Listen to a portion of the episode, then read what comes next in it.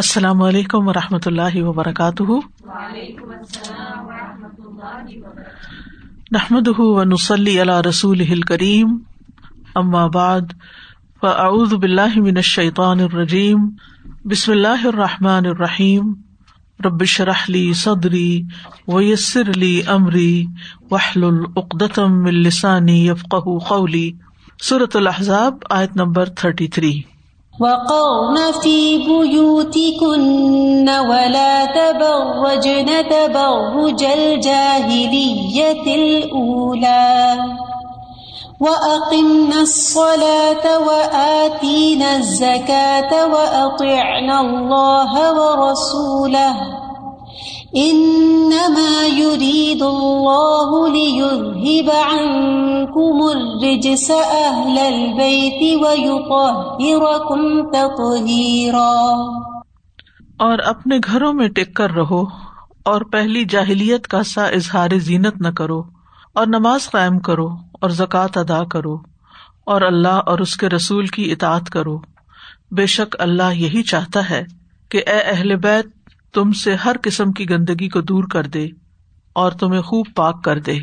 یہاں بھی ازواج مطہرات کو خطاب کیا جا رہا ہے. پچھلی آیت کی کنٹینیویشن ہے.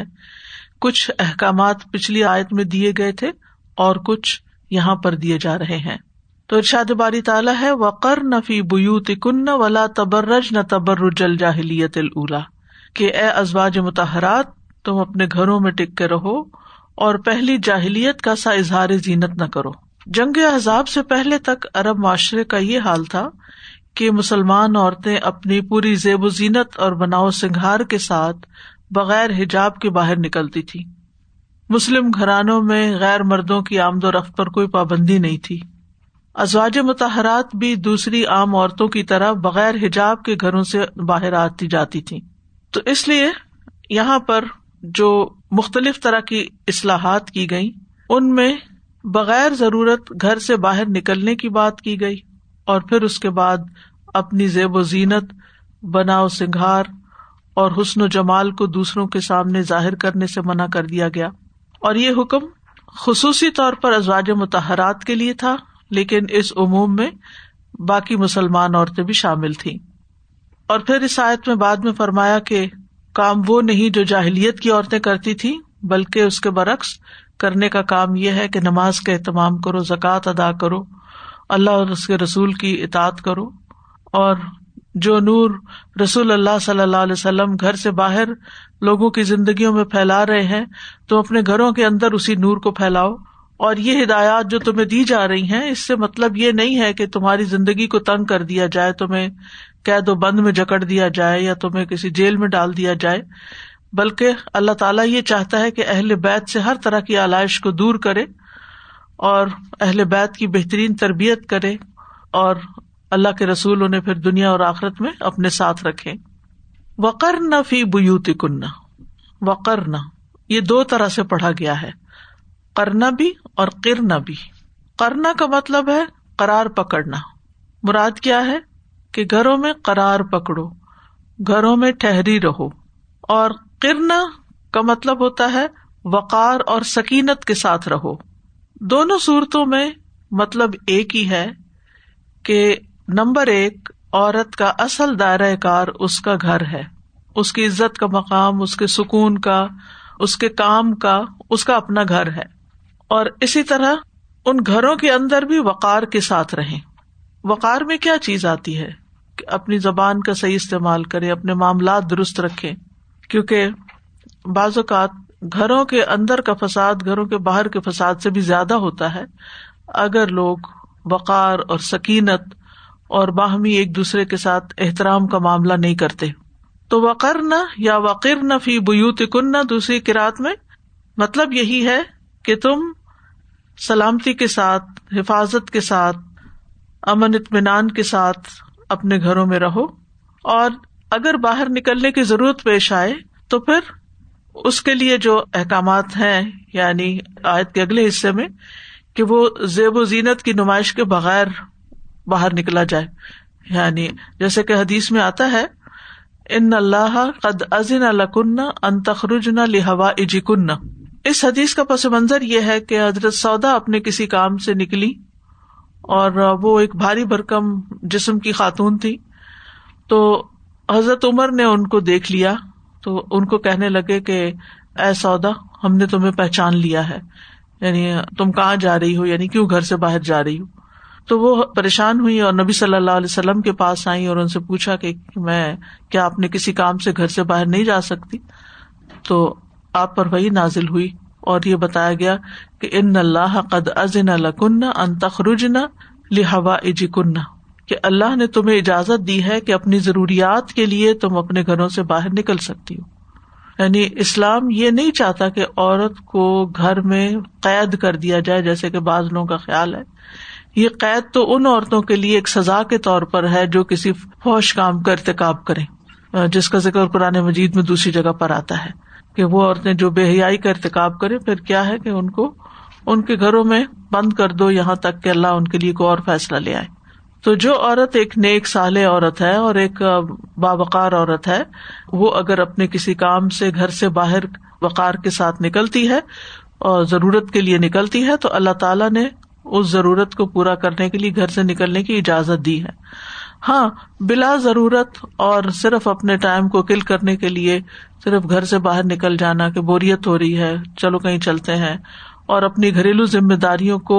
چھوڑ دینا اور ان فرائض سے بالکل ہی عاری ہو جانا، یہ درست نہیں ہے. ہم دیکھتے ہیں کہ ازواج مطہرات نبی صلی اللہ علیہ وسلم کی زندگی میں بھی اور پھر آپ کی وفات کے بعد بھی گھر سے نکلتی رہیں. مثلاً حج کے لیے گئی تھی ازواج مطہرات حضرت سودا اور حضرت زینب کے علاوہ. تمام ازواج جو ہیں وہ حج اور عمرے کے لیے جاتی رہیں، اور اس بات پر کسی بھی صحابی نے اعتراض نہیں کیا کہ ازواج مطہرات حج پہ کیوں جا رہی ہیں یا عمرے پہ کیوں جا رہی ہیں، بلکہ حضرت عمر رضی اللہ عنہ نے اپنے عہد خلافت میں ازواج مطہرات کو خود اپنے اہتمام سے حج کے لیے بھیجا، اور حضرت عثمان غنی اور عبد الرحمن بن عوف کو ان کے ساتھ نگرانی اور انتظام کے لیے بھیجا. یعنی نہ صرف یہ کہ ان کو اجازت تھی جانے کی بلکہ ان کا پورا انتظام بھی خود کیا گیا. یعنی حضرت عمر اس وقت خلیفہ تھے، یعنی ایک طرح سے اس وقت کی گورنمنٹ نے ان کے پورے احترام اور وقار کے ساتھ ان کے جانے کا، اور پھر ان پر لوگوں کو اپوائنٹ کیا، صحابہ کو اپوائنٹ کیا کہ وہ ان کی ساری ضروریات کا خیال رکھیں، کیونکہ نبی صلی اللہ علیہ وسلم تو حیات نہیں تھے. تو پھر وہ ظاہر اکٹھے گروپ کی شکل میں جا رہی تھی، تو ان پر حضرت عثمان اور حضرت عبد الرحمن بن عوف کو ذمہ دار بنایا گیا. حضرت سعودہ رضی اللہ تعالیٰ عنہ حج پر نہیں گئی تھی. ان سے پوچھا گیا کہ آپ کیوں نہیں جاتی جیسے کہ آپ کی باقی بہنیں جاتی ہیں، یعنی دوسری ازواج جو ہیں. وہ کہتی ہیں کہ میں نے حج اور عمرہ کر لیا ہے اور اللہ نے مجھے حکم دیا کہ میں گھر میں ہی رہوں، تو میں اب اپنا فرض پورا کر چکی ہوں. تو راوی کہتے ہیں کہ حضرت سودا پھر اپنے گھر سے کبھی باہر نہیں نکلی تھی یہاں تک کہ ان کا جنازہ ہی نکلا. یعنی انہوں نے اس حکم پر بہت ہی زیادہ پابندی سے عمل کیا. اور حضرت عائشہ رضی اللہ تعالی عنہا کے بارے میں آتا ہے کہ وہ جنگ جمل میں بھی نکل کر گئی تھی. وہ اصل میں جنگ کے لیے نہیں گئی تھی بلکہ لوگوں نے اصرار کیا تھا کہ لوگ آپس میں لڑ رہے ہیں اور خانہ جنگی ہو رہی ہے اور بہت بڑا فتنہ ہو چکا ہے، تو اگر آپ جائیں گی اور ان کو سمجھائیں گی تو آپ کی برکت سے ہو سکتا ہے کہ مسلمانوں کے اندر صلح ہو جائے. یعنی جب وہ دیکھیں گی کہ حضرت عائشہ جیسی شخصیت ان کے سامنے آئی ہیں تو لوگ ان کو دیکھ کر حیا کریں گے کہ ہم کیا کر رہے ہیں. اور انہوں نے بھی اس بات کو اسی طرح لیا اور کہا کہ کیونکہ آپ کو معلوم ہے کہ مسلمانوں کے درمیان صلح کرانا جو ہے وہ نماز، روزے، حج، زکوٰۃ سے بھی افضل نیکی ہے. بہت بڑا اجر ہے اس بات کا کہ روٹھے ہوئے لوگوں کے بیچ میں یا آپس میں جن لوگوں کا اختلاف ہے ان کے درمیان اتفاق، اتحاد پیدا کر دیا جائے. تو اس بنا پر وہ چلی گئی تھی جیسے کہ سورۃ النساء کی آیت میں آتا ہے لا خیر فی کثیر من نجواہم الا من امر بصدقۃ او معروف او اصلاح بین الناس ومن یفعل ذلک ابتغاء مرضات اللہ فسوف نؤتیہ اجرا عظیما. اللہ کی رضا کے لیے جو یہ صلح کرانے کا کام کرے گا اللہ اس کو اجر عظیم عطا کرے گا. یعنی کوئی معمولی کام نہیں ہے. تو اس بڑی نیکی کے لیے وہ گئی تھی، اور لیکن یہ کہ حالات پھر بہت مختلف ہو گئے، ان تفصیلات میں ہم نہیں جاتے. لیکن اس کے بعد جو ہوا سو ہوا. تو حضرت عائشہ جب یہ آیات پڑھتی تو روتی تھی، حتیٰ کہ ان کا دوپٹہ بھیگ جاتا تھا کہ یہ کیا ہو گیا. حالانکہ وہ تو ایک اچھی نیت سے نکل. بعض اوقات ایسا بھی ہوتا ہے کہ آپ ایک اچھی نیت سے کوئی کام کرنے نکلتے ہیں تو آگے کا فساد اور فتنہ آپ کو کہیں سے کہیں لے جاتا ہے. تو آپ سوچتے ہیں کہ میں نے پہلا ہی قدم کیوں ایسے اٹھایا, چاہے آپ نیکی کی نیت سے کوئی کام کرنے جا رہے ہوں. تو بہرحال کسی بھی دور میں عورتوں کو مسجد جانے سے نہیں روکا گیا. ہاں, رسول اللہ صلی اللہ علیہ وسلم نے یہ ضرور فرمایا کہ اپنی عورتوں کو مساجد جانے سے مت روکو, مگر ان کے گھر ان کے لیے بہتر ہیں. یعنی اگر کوئی عورت اپنے گھر میں نماز پڑھتی ہے تو وہ زیادہ افضل ہے بنسبت اس کے کہ وہ خاص طور پر مسجد جا کر نماز پڑھتی ہے. اسی طرح گھر میں بھی عورت کا جو عبادت کا کارنر ہے, جو اندر کا حصہ ہو, گھر کے آخر کا حصہ, وہ اس کے لیے زیادہ افضل ہے. ام حمید سے مروی ہے کہ ایک مرتبہ وہ نبی صلی اللہ علیہ وسلم کی خدمت میں حاضر ہوئی اور عرض کیا, یا رسول اللہ, میں آپ کے ساتھ نماز پڑھنا پسند کرتی ہوں, مسجد میں جاؤں آپ کے پیچھے نماز پڑھوں. آپ نے فرمایا, مجھے معلوم ہے کہ تم میرے ساتھ نماز پڑھنے کو پسند کرتی ہو, لیکن تمہارا اپنے کمرے میں نماز پڑھنا حجرے میں نماز پڑھنے سے بہتر ہے. یعنی گھر کی لابی میں پڑھنے سے, یعنی کامن روم ہے اس میں پڑھنے سے بہتر ہے اپنے بیڈ روم میں پڑھو. اور اپنی قوم کی مسجد میں نماز پڑھنا میری مسجد میں نماز پڑھنے سے بہتر ہے, یعنی جو تمہارے گھر کے قریب کی مسجد ہے اس میں پڑھو بجائے اس کے کہ تم اتنی دور آؤ.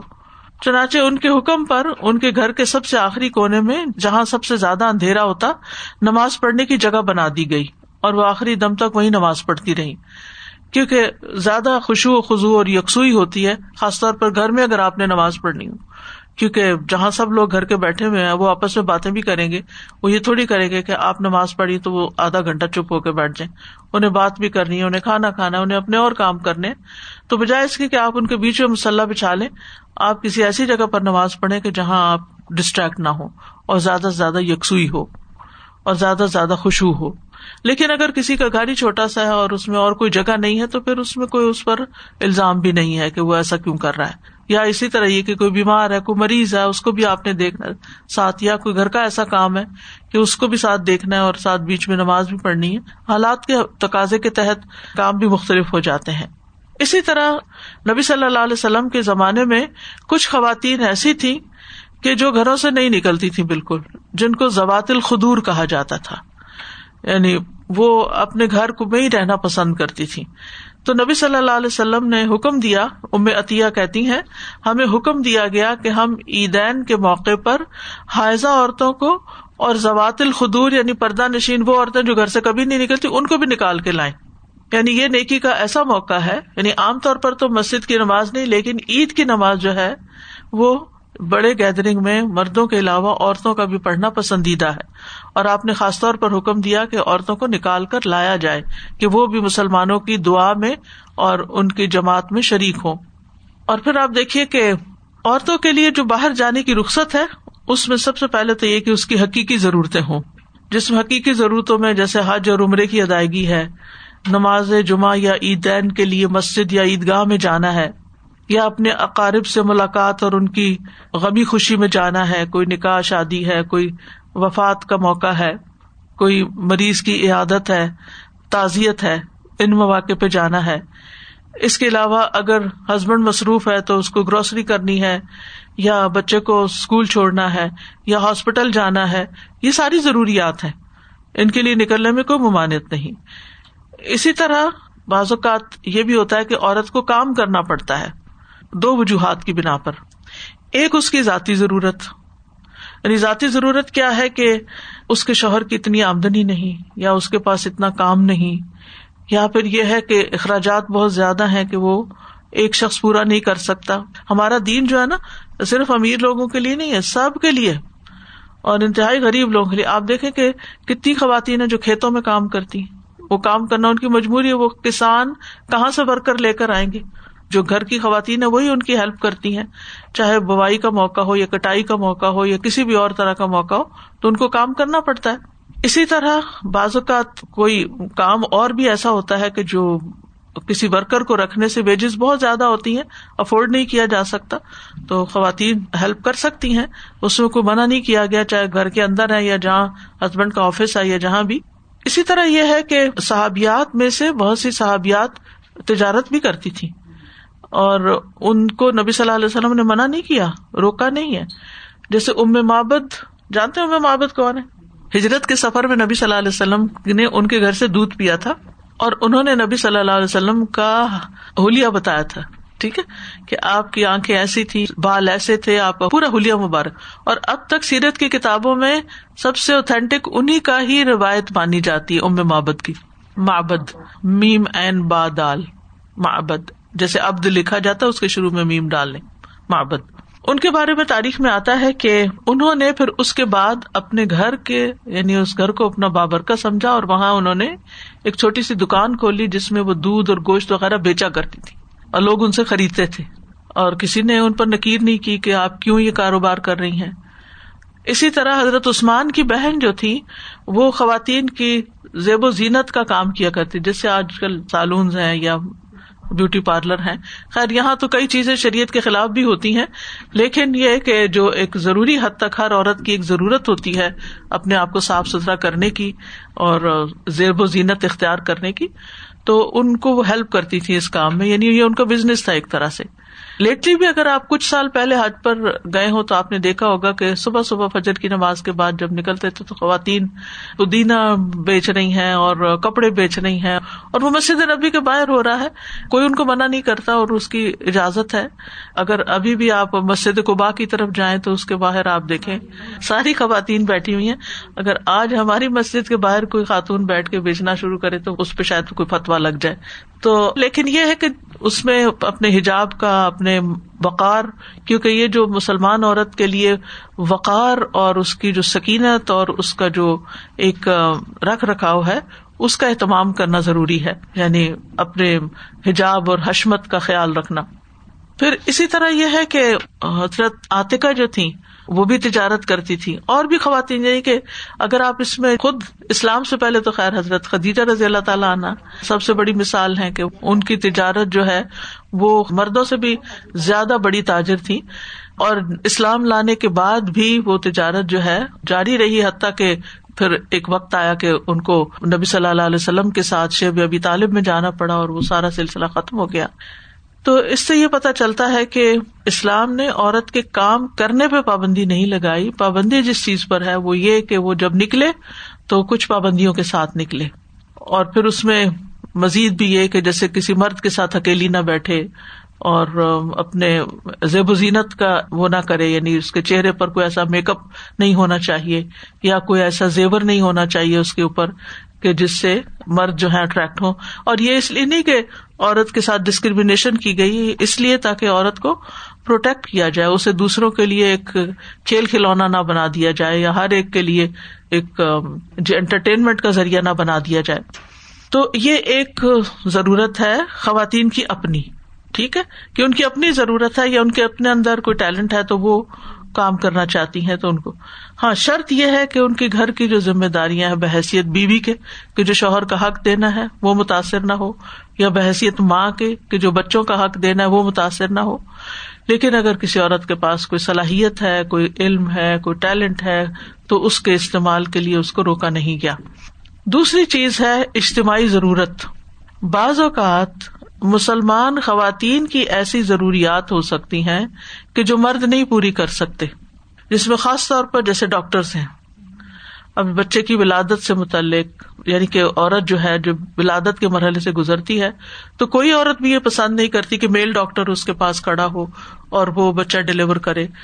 اسی طرح نرسز ہو سکتی ہیں یا اور کچھ پیشے ایسے ہو سکتے ہیں. اس طرح جیسے چھوٹے بچوں کے پرائمری سکولز کی حد تک آپ دیکھیں کہ ایک پرائمری ٹیچر میل کے اندر وہ صبر اور وہ حکمت نہیں ہو سکتی، الا ماشاء اللہ، ایکسیپشنل کیسز دونوں طرف ہوتے ہیں، جتنی ایک عورت کے اندر چھوٹے بچے کو تعلیم دینے اور پڑھانے اور اس کو سکھانے اور اس کی دیکھ بھال کرنے کے. اسی طرح آپ دیکھیں جیسے بیبی کیئرز ہیں یا بچوں کے جو ڈے کیئرز ہیں، ان میں بھی آپ مردوں کو نہیں رکھ سکتے کیونکہ وہ ان کے مزاج کا کام نہیں ہے، عورتوں کو ہی کام کرنا پڑے گا. تو کچھ فیلڈز ایسے ہیں کہ جس میں عورت ہی زیادہ سوٹیبل ہے اور یہ ایک اجتماعی ضرورت بھی ہوتی ہے. تو اس کے تحت اگر خواتین محنت کرتی ہیں اور کام کرتی ہیں اور اجتماعی ضرورت کو پورا کرتی ہیں تو اس میں کوئی حرج کی بات نہیں ہے. نرسز تو خیر میل بھی ہو سکتے ہیں، صرف عورتوں کی ضرورت نہیں ہے، لیکن عورتوں کے لیے ظاہر ہے کہ عورتیں ہونی چاہیے، اس میں عورتیں مردوں سے کمفرٹیبل نہیں ہو سکتی، کیونکہ نرسز کو ہر طرح کے کام کرنے پڑتے ہیں، جب بہت سے مریض جو ہیں وہ اپنا کوئی کام خود نہیں کر سکتے، تو اس میں سطر کے مسائل بھی آ جاتے ہیں، تو ظاہر ہے کہ ایک عورت مرد کے سامنے اپنا سطر کھولنا پسند نہیں کرتی۔ خیر اس میں تو کئی ایک تفصیلات ہوتی ہے، تو چند ایک مثالوں کے ساتھ میں نے آپ کو بات بتائی ہے۔ تو صحابیات جو ہیں وہ ضرورت کے تحت گھر سے نکلتی تھیں، اور اس میں جیسے کہ میں نے حضرت سودا کے بارے میں بتایا کہ پردے کا حکم نازل ہونے کے بعد یہ واقعہ پیش آیا تھا، جو اپنی قضاء حاجت کے لیے باہر نکلی تھی، تو چونکہ بھاری بھرکم خاتون تھی تو کوئی بھی ان کو پہچان لیتا تھا، تو حضرت عمر نے کہا کہ اے سودا، ہم نے پہچان لیا، آپ ہم سے چھپ نہیں سکتی، آپ کس طرح باہر نکلتی ہیں؟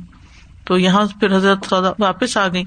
تو حضرت عائشہ کہتی ہیں کہ نبی صلی اللہ علیہ وسلم اس وقت میرے حجرے میں تشریف فرما تھے، رات کا کھانا کھا رہے تھے، آپ کے ہاتھ میں اس وقت گوشت کی ایک ہڈی تھی۔ حضرت سودا داخل ہوئی، کہا اللہ کے رسول صلی اللہ علیہ وسلم، میں قضائے حاجت کے لیے باہر نکلی تو عمر نے مجھ سے ایسی ایسی باتیں کہی ہیں۔ اسی وقت آپ پر وحی نازل ہونی شروع ہو گئی، تھوڑی دیر کے بعد وہ کیفیت ختم ہوئی، اور اس وقت ہڈی آپ کے ہاتھ ہی میں تھی، آپ نے اسے رکھا بھی نہیں تھا، تو آپ نے فرمایا اللہ نے تمہیں اپنی حاجتیں پوری کرنے کے لیے گھر سے نکلنے کی اجازت دی، انہ قد اذن لکن ان تخرجن لحاجتکن یا لحوائجکن۔ تو اس سے یہ پتہ چلتا ہے کہ یہ حکم بذریعہ وحی آپ کو ملا تھا۔ اس حدیث سے سائیڈ نوٹ کے طور پر ایک اور بات بھی پتہ چلتی ہے کہ بہت سی جو حدیث میں باتیں ملتی ہیں ہمیں، وہ بھی نبی صلی اللہ علیہ وسلم کو بذریعہ وحی بتائی جاتی تھی، یعنی اللہ سبحانہ و تعالیٰ ان کو گائیڈ کرتے تھے، اور اس کے مطابق انہوں نے لوگوں کی تعلیم تربیت کا اہتمام کیا۔ اسی لیے جو وحی ہے وہ صرف قرآن نہیں ہے، بلکہ حدیث رسول صلی اللہ علیہ وسلم بھی وحی الہی پر مبنی ہے، کیونکہ وما ینطق عن الهوى ان هو الا وحی یوحی۔ پھر اسی طرح آپ دیکھیں کہ تعلیم اور تعلم کے لیے بھی عورتیں نکل سکتی ہیں، یعنی تعلیم حاصل کرنے کے لیے بھی اور تعلیم دینے کے لیے بھی۔ ابو سعید رضی اللہ عنہ سے مروی ہے کہ ایک عورت رسول اللہ صلی اللہ علیہ وسلم کی خدمت میں حاضر ہوئی اور کہا یا رسول اللہ، آپ کی تمام احادیث مرد لے گئے، ہمارے لیے بھی کوئی آپ اپنی طرف سے دن مخصوص کر دیں جس میں ہم آپ کے پاس آئیں اور آپ ہمیں وہ تعلیمات دیں جو اللہ نے آپ کو سکھائی ہیں۔ اگرچہ خواتین جمعہ کے دروس میں حاضر ہوتی تھیں، مسجدوں میں آتی جاتی تھیں، لیکن انہوں نے کہا کہ ہمیں کچھ اسپیشل خاص اپنے مسائل پوچھنے، آپ ہمارے لیے دن خاص کریں جو صرف عورتوں کا دن ہو، ایکسکلوسیولی۔ تو نبی صلی اللہ علیہ وسلم نے فرمایا فلاں فلاں دن فلاں فلاں جگہ جمع ہو جاؤ۔ چنانچہ عورتیں جمع ہوئیں اور رسول اللہ صلی اللہ علیہ وسلم ان کے پاس آئے اور انہیں وہ سکھایا جو اللہ نے آپ کو سکھایا تھا۔ اس سے یہ پتہ چلتا ہے کہ تعلیم کے لیے بھی گھر سے نکل سکتی ہیں۔ پھر اسی طرح عیادت کے لیے، اگر کوئی بیمار ہے اس کی یعنی بیمار پرسی کے لیے، حضرت عائشہ کہتی ہیں جب رسول اللہ صلی اللہ علیہ وسلم مدینہ تشریف لائے تو ابو بکر اور بلال کو بخار آ گیا، یعنی بیمار ہو گئے، تو میں تیمارداری کے لیے دونوں کے پاس گئی، یعنی صرف اپنے والد کے پاس نہیں، حضرت بلال کے پاس بھی گئی، اور کہا اے ابا جان کیا حال ہے اور اے بلال تم کیسے ہو، یعنی ان کا حال پوچھنے کے لیے۔ تو اسے یہ پتہ چلتا ہے کہ اگر خواتین عیادت کے لیے جانا چاہتی ہیں، کسی رشتے دار کی، کسی قریبی جانے والے کی، تو اس کی بھی اجازت ہے۔ پھر اسی طرح شوہر کے کام میں تعاون کے لیے حضرت اسماء بنت ابی بکر کی مثال ہمارے سامنے ہے۔ رسول اللہ صلی اللہ علیہ وسلم نے حضرت زبیر کو جو زمین دی تھی، اس میں سے کھجوروں کی گٹھلیاں وہ اپنے سر پہ لاد کے لایا کرتی تھی، اور وہ زمین ان کے گھر سے 9 میل دور تھی، یعنی گھر کے پاس ہی نہیں تھی وہ جگہ، بلکہ 9 میل دور تک، اور اس زمانے میں یا پیدل جاتے تھے لوگ، یا پھر اونٹ پہ یا گھوڑے پہ یا کسی پہ، اور پھر ان کے پاس سواری نہیں تھی، سر پہ لاد کے 9 میل پیدل چل کے آتی تھی، اتنی مشقت کا کام کرتی تھی۔ اس سے پتہ چلتا ہے کہ کھیتوں میں کام خواتین کر سکتی ہیں۔ اور اسی میں سے ایک موقع پر نبی صلی اللہ علیہ وسلم اپنی سواری پر صحابہ کے ساتھ تھے، تو وہ گزرے تو انہوں نے حضرت اسماء کو آفر بھی کی کہ تم ہمارے ساتھ سواری پر چلی جاؤ، لیکن انہیں اپنے شوہر کی غیرت کا خیال آیا کہ انہیں پسند نہیں ہوگا کہ میں دیگر مردوں کے ساتھ بیٹھ کے آؤں۔ اس زمانے میں آپ دیکھیں اونٹ کے اوپر اگر کوئی بیٹھتا ہے تو بہت قریب قریب پھر ہو جاتا ہے، اور اونٹ کی سواری بھی کھلی سواری ہے، اوپن سواری ہے، تو انہوں نے اس کو پسند نہیں کیا۔ لیکن یہ ہے کہ یہ ساری روایات ملتی ہیں۔ لیکن گھر سے نکلنے کے پھر آداب کیا ہیں، اس میں یہ ہے کہ نظروں کی حفاظت کی جائے، قرآن مجید میں سورۃ النور میں آتا ہے وَقُلْ لِلْمُؤْمِنَاتِ يَغْضُضْنَ مِنْ أَبْصَارِهِنَّ، اور مومن عورتوں سے کہیے کہ وہ اپنی نگاہیں نیچی رکھیں، بلا وجہ مردوں کو نہ دیکھیں اور ان کی طرف اٹریکٹ نہ ہوں، پھر اسی طرح خوشبو لگا کر نہ نکلیں، خاص طور پر اگر بازار جانا ہے یا ہاسپٹل جانا ہے یا ایسی ورک پلیس ہے جہاں پر مرد بھی ہوتے ہیں تو خوشبو نہ لگائی جائے۔ ابو موسیٰ اشعری کہتے ہیں کہ رسول اللہ صلی اللہ علیہ وسلم نے فرمایا، جو عورت عطر لگائے اور اس لیے لوگوں کے پاس سے گزرے تاکہ وہ اس کی خوشبو سونگے تو وہ زانیہ ہے، یعنی اتنے سخت لفظ آپ نے فرمائے، یعنی خاص طور پہ مردوں کو لبھانے کے لیے، اٹریکٹ کرنے کے لیے اگر کوئی عورت خوشبو لگا کے نکلتی ہے تو یہ بہت بڑا گناہ ہے۔ آپ صلی اللہ علیہ وسلم نے یہ بھی فرمایا، صحیح مسلم کی روایت ہے، جب کوئی عورت خوشبو لگائے تو وہ ہمارے ساتھ نماز عشاء میں شریک نہ ہو، کیونکہ اس سے مردوں کی نماز میں خلل آ سکتا ہے، کیونکہ عورتوں کی خوشبو الگ ہوتی ہے، مردوں کی خوشبو الگ ہوتی ہے، تو وہ پتہ چلتا ہے کہ یہ خوشبو کہاں سے آ رہی ہے، ورنہ تو یہ کہ مرد بھی خوشبو لگاتے ہیں۔ پھر اسی طرح جاتے ہوئے رستوں کے بیچ میں نہ چلے، یعنی مردوں سے گتھم گتھا نہ، اس سائڈ کنارے ہو کے چلے۔ حمزہ بن ابی اسید انصاری اپنے والد سے روایت کرتے ہیں کہ انہوں نے رسول اللہ صلی اللہ علیہ وسلم کو فرماتے ہوئے سنا، اس حال میں کہ آپ مسجد سے نکل رہے تھے اور مرد عورتوں کے ساتھ راستے کے درمیان میں گھس کر چل رہے تھے، یعنی گتھم گتھا ہو رہے تھے، عورتیں مرد بیچ میں ہی ایک دوسرے کے ساتھ چل رہے تھے، تو رسول اللہ صلی اللہ علیہ وسلم نے عورتوں سے فرمایا، پیچھے رہو، تمہیں مناسب نہیں کہ راستے کے عین درمیان چلو، بلکہ راستے کے اطراف میں چلا کرو۔ بعض اوقات ایسا ہوتا ہے کہ بالکل سائڈ پر نہیں ہو سکتے تو انسان بچ کے چل، اس وقت جو آپ نے سولوشن دیا اس کا مطلب یہی بنتا ہے کہ مردوں کے بیچ میں نہ گھسا جائے، ایک طرف ہو جائے۔ وہ کہتے ہیں کہ چنانچہ عورتیں دیوار کے ساتھ لگ کر چلا کرتی ہیں، حتیٰ کہ اس کا کپڑا دیوار کے ساتھ اٹک اٹک جاتا، کیونکہ وہ دیوار کے ساتھ لگ کے چلتی، نہیں بالکل سائڈ پر ہو کر پھر چلتی تھی۔ ابن عمر کہتے ہیں کہ رسول اللہ صلی اللہ علیہ وسلم نے فرمایا، اگر ہم یہ دروازہ عورتوں کے لیے چھوڑ دیں تو بہتر ہوگا، یعنی مسجد کا، یعنی انٹرنس الگ کر دی جاتا کہ آسانی سے جائیں۔ نافع کہتے ہیں کہ ابن عمر مرتے دم تک اس دروازے سے مسجد میں داخل نہیں ہوئے، اسی لیے آج بھی آپ دیکھیں کہ مسجد نبوی میں مردوں اور عورتوں کی انٹرنس الگ الگ ہے۔ ابو ہریرہ کہتے ہیں کہ رسول اللہ صلی اللہ علیہ وسلم نے فرمایا، مردوں کی بہترین صف پہلی اور بدترین صف آخری ہے، اور عورتوں کی بہترین صف آخری اور بدترین صف پہلی ہے، کیونکہ اس وقت اتنے سہولتیں نہیں تھی کہ مسجد میں پارٹیشن کی جائے یا کوئی کرٹنز لٹکائے جائیں، لوگوں کے پاس کپڑا پہننے کے لیے نہیں ہوتا تھا، کہاں یہ کہ وہ کرٹن لٹکاتے، تو مسجد کھلی ہوتی تھی، تو اس میں پھر یہ بتا دیا گیا کہ مرد جو ہیں وہ انٹینشنلی پیچھے عورتوں کے قریب نہ رہیں، بلکہ کوشش یہی کریں سب سے اگلی صف میں جائیں، کیونکہ وہاں نماز پڑھنا سب سے افضل ہے، اور عورتیں اپنے آپ کو حد الوسع کوشش کریں کہ پیچھے رکھیں۔ پھر اسی طرح غیر محرم کے ساتھ تنہائی اختیار نہ کی جائے۔ نبی صلی اللہ علیہ وسلم نے فرمایا، کوئی مرد کسی عورت کے ساتھ تنہا نہیں ہوتا مگر اس کے ساتھ تیسرا شیطان ہوتا ہے، یعنی جو اس کے دل میں برے خیال ڈالتا ہے، اور یہ عورت کی حفاظت کے بھی خلاف ہے، تو اس سے بھی پرہیز کرنا چاہیے۔ اسی لیے عورت کے لیے یہ بھی کہا گیا کہ وہ محرم کے ساتھ سفر کرے، یعنی کسی شدید ضرورت کے بغیر اس طرح اکیلے عورت کا سفر کرنا جو ہے وہ بھی درست نہیں۔ ابن عباس کہتے ہیں کہ انہوں نے نبی صلی اللہ علیہ وسلم کو فرماتے ہوئے سنا، کوئی مرد کسی غیر محرم عورت کے ساتھ خلوت اختیار نہ کرے، اور یہ صحیح بخاری کی روایت ہے، اور کوئی عورت اس وقت تک سفر نہ کرے جب تک اس کا کوئی محرم نہ ہو۔ اتنے میں ایک صحابی کھڑے ہوئے اور عرض کیا، یا رسول اللہ، میں نے فلاں غزوہ میں اپنا نام لکھوا دیا ہے اور میری بیوی حج کے لیے جا رہی ہے۔ آپ نے فرمایا کہ پھر تم بھی جاؤ اور اپنی بیوی کے ساتھ حج کرو، یعنی بجائے اس کے کہ تم کہیں اور نیکی کرو، زیادہ بہتر ہے کہ تم اپنی بیوی کے ساتھ جاؤ۔ تو یہ تھے عورتوں کے گھر سے نکلنے کے بارے میں کہ کن چیزوں کی احتیاط کرنی چاہیے، یعنی دو تین باتیں پتہ چلتی ہیں۔ نمبر ایک، عورت کا اصل جو ٹھکانہ ہے یا اس کے ورک پلیس ہے، اس کا گھر ہے، اس کی پہلی رسپانسبلٹی، پہلی ذمہ داری اپنے گھر کو دیکھنا ہے، کیونکہ گھر بھی ایک انسٹیٹیوشن ہے اور گھر کی بھی بہت ساری ذمہ داریاں ہیں جو عورت ہی کے مزاج کے مطابق ہیں، یعنی عورتوں کو جتنی محبت اپنے گھر سے ہوتی ہے، اس کو سجانے بنانے رکھنے کی، وہ مردوں کے اندر نہیں ہوتی۔ آپ دیکھیں ہر وقت آپ ان کو کہتے رہتے ہیں، یہاں یہ چیز نہ رکھیں، وہاں سے اٹھا کے وہ نہ رکھیں، یہ آپ نے کھولا بند نہیں کیا، اس کے اوپر رکھنا تھا، اس کو نیچے رکھنا تھا، کتنا بتانے کے باوجود بھی ان کو نہیں سمجھ آتی، الا ماشاء اللہ ایکسیپشنل کیسز ہوتے ہیں، لیکن خواتین اپنے چھوٹے سے کچن کو بھی اتنی اچھی طرح آرگنائز کر لیتی ہیں، اپنے جو سگڑ خواتین ہیں جو نہ دھیان کریں، جن کا گھر میں دلچسپی نہیں، وہ تو نہیں ہے، ان کی تو بات ہی کیا ہے، لیکن یہ کہ عورت کو اپنا گھر بنانا سجانا یہ ایک اس کی فطرت کے اندر ہے اور اس کو یہ بات اچھی لگتی ہے اور اس کو سکون بھی اسی میں آتا ہے. اور اگر وہ باہر بھی ہوتی ہے تو اس کو فکر اپنے گھر کی ہوتی ہے, یعنی جتنی دیر باہر ہوتی ہے یا نکلنے سے پہلے بھی وہ گھر کو ہی دیکھ رہی ہوتی ہے اور پھر واپس آ کے بھی فوراً اپنے گھر کے کاموں میں لگ جاتی ہے. تو چپل جوتے بھی صحیح کرنے, بالکل چادر برابر کرنی, ہر یعنی آتے جاتے اٹھتے بیٹھتے کچھ نہ کچھ وہ گھر سے متعلق ہی کر رہی ہوتی.